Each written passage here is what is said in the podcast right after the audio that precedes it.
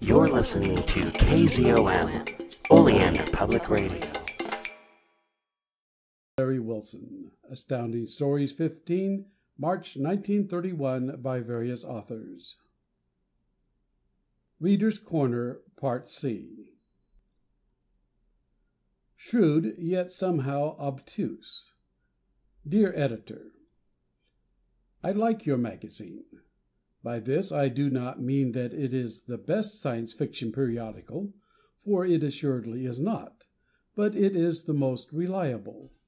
I am sure when I pick up your magazine that I shall find therein consistently interesting stories. I have yet to find a story that failed to hold my attention. On the other hand, I have yet to find a masterpiece. Of all the editors you have shown yourself the shrewdest judge of public taste, but also the least interested in the advancement of Science Fiction. Your authors are among the leading lights in Science Fiction. Yet, strangely, the days when they submit their offerings to Astounding Stories seem to be "off days." Not one of them has given us a story to equal his best for the other magazines. For instance, Ray Cummings has yet to write a story for you as entertaining as "The Girl in the Golden Atom," or his others. Speaking of Cummings, I wish he would take a course in grammar. His grammatical atrocities, such as sentences without predicates, are eye racking. The main purpose of this letter, however, is to offer a fervent plea for reprints. I am unalterably opposed to your short sighted policy in regard to the reprinting of old Science Fiction tales long out of print. You made an utterly asinine statement when you declared that ninety nine per cent. of your readers have already read these classics. We did not say that. We said, would it be fair to ninety nine per cent. of our readers to force on them reprint novels they have already read or had a chance to read? Editor.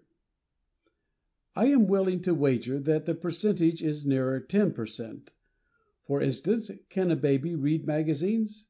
You seem to grant them this strange ability. Most of the stories that should be reprinted were published from eight to fifteen years ago in one other magazine. That automatically excludes all those who have not been constant readers of that one magazine. In the second place, the average reader of your magazine is under twenty one. I am eighteen myself. When the Science Classics were published we were anywhere from four to ten years of age. In the third place, relatively few of these stories were published in book form and these few have for years been out of print. Try to buy "The Moon Pool," the greatest Science Fiction story ever written, in book form. In the fourth place, even those who were old enough to understand them did not become interested in Science Fiction until several years ago.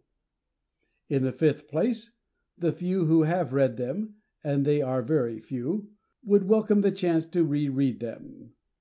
In the sixth place, and this is the most important reason of all, not one of the stories you have published is worth re reading, or is even a sixteenth as good as some of the old stories.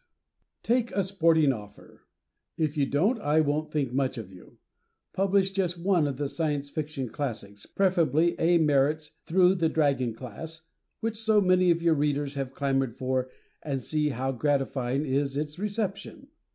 If it does not receive their acclaim, you could reprint one story in each issue. J. Vernon Shea, Jr., 1140 North Negley Avenue, Pittsburgh, Pennsylvania.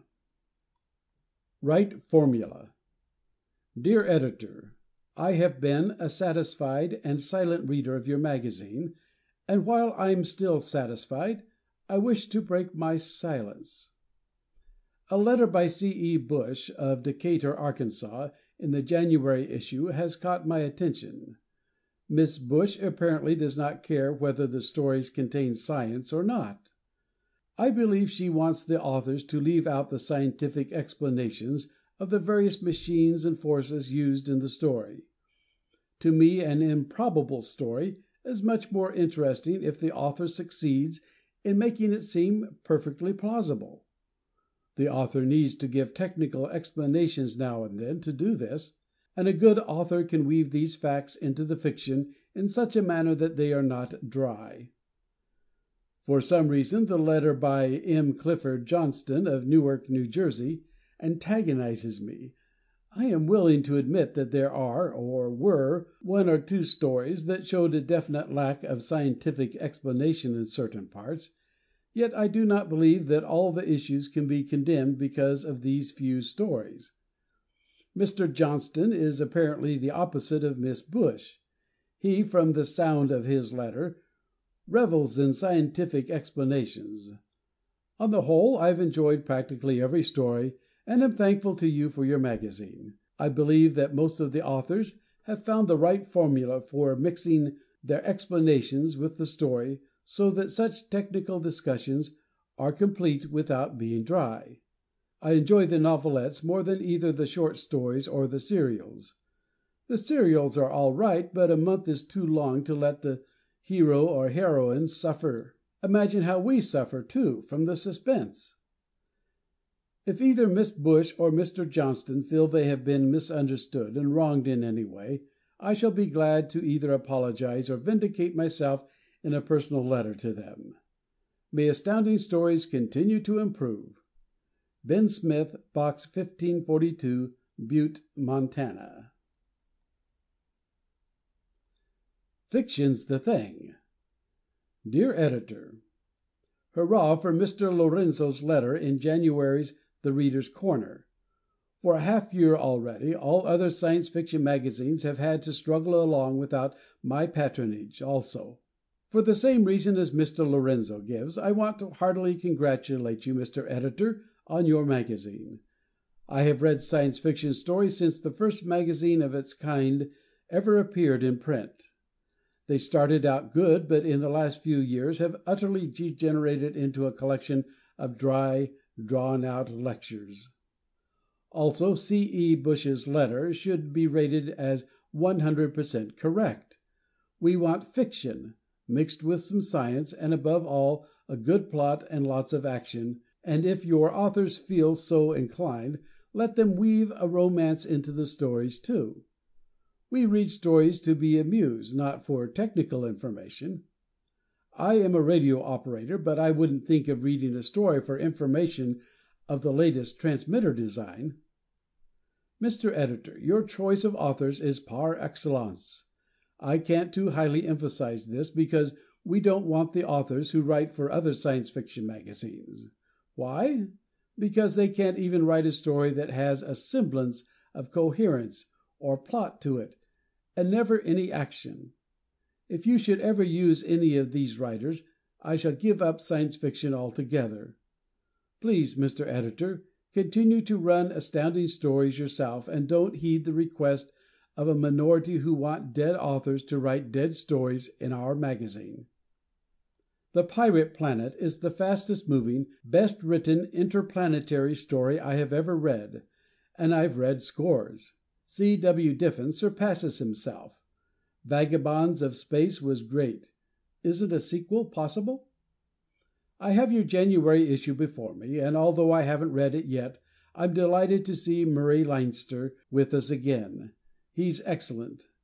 I can't figure out how you can afford so many top notch authors in each issue, but keep it up. Because it's the life of your magazine. As Mr. Addison says in his letter, why ruin a truly great magazine by catering to a misguided minority, and printing flops by cheap writers, who are ruining other Science Fiction magazines? Forgive me for so much repetition, Mr. Editor. Run your magazine as is, and I'll continue to be an interested reader. P. C. Farve, 124 Columbia Heights, Brooklyn, New York. For Blushers Dear Editor: I noticed in a letter in the December number of Astounding Stories that one of your Readers thinks your covers too gaudy. In fact, he blushes when he buys it. If he feels that way about it, why doesn't he subscribe to it and take the cover off when he reads it? I believe that the majority of your Readers like your covers and illustrations, and are not afraid to let people see them reading Astounding Stories. I wish that you could have a long novelette like The Ape Men of Xlotli in every issue of "our" magazine. The longer stories are most always the more interesting. That is one of the reasons why I like book length serials. Why should five novels monthly get all the breaks?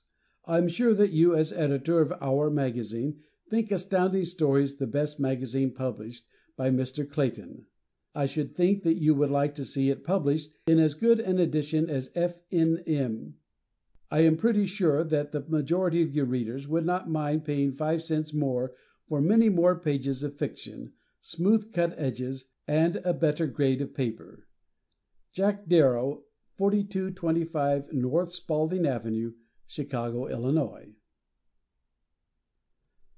The Readers' Corner all Readers are extended a sincere and cordial invitation to come over in "The Readers' Corner" and join in our monthly discussion of stories, authors, scientific principles and possibilities everything that's of common interest in connection with our Astounding Stories. Although from time to time the editor may make a comment or so, this is a department primarily for Readers, and we want you to make full use of it. Likes, dislikes, criticisms, explanations, roses, brickbats, suggestions everything's welcome here, so come over in "The Readers' Corner" and discuss it with all of us. The Editor. End of Project Gutenberg End of Astounding Stories 15, March 1931, by various Thank you everyone for being patient for these these uh, current and upcoming episodes. Uh, had a rash of sickness and uh, family issues currently. And yeah, so uh, I, I, now present you with uh, March and early April on People's Guide to the Cthulhu Mythos. We would also like to welcome Gretchen Martin uh, to the cast of People's Guide to the Cthulhu Mythos.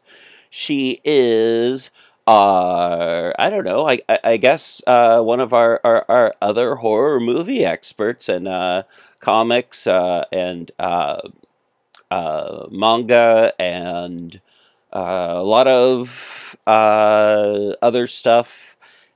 And yeah, no, no.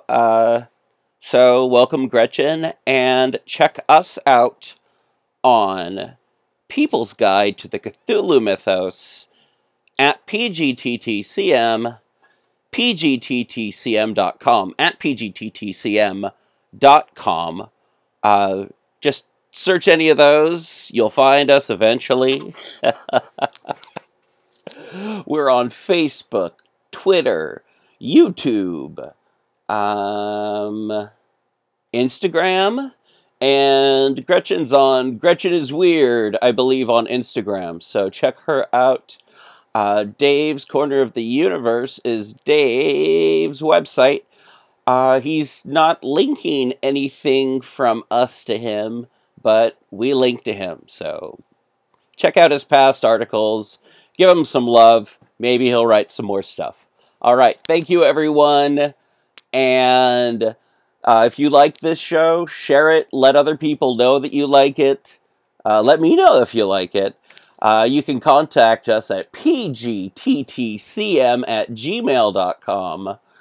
If you S-A-S-E us a envelope, we will send you some stickers or something.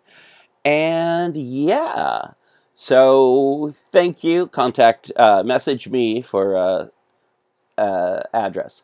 And uh, we'll talk to you in the future and uh, keep keep keep it weird, stay squiggly, and uh, yeah.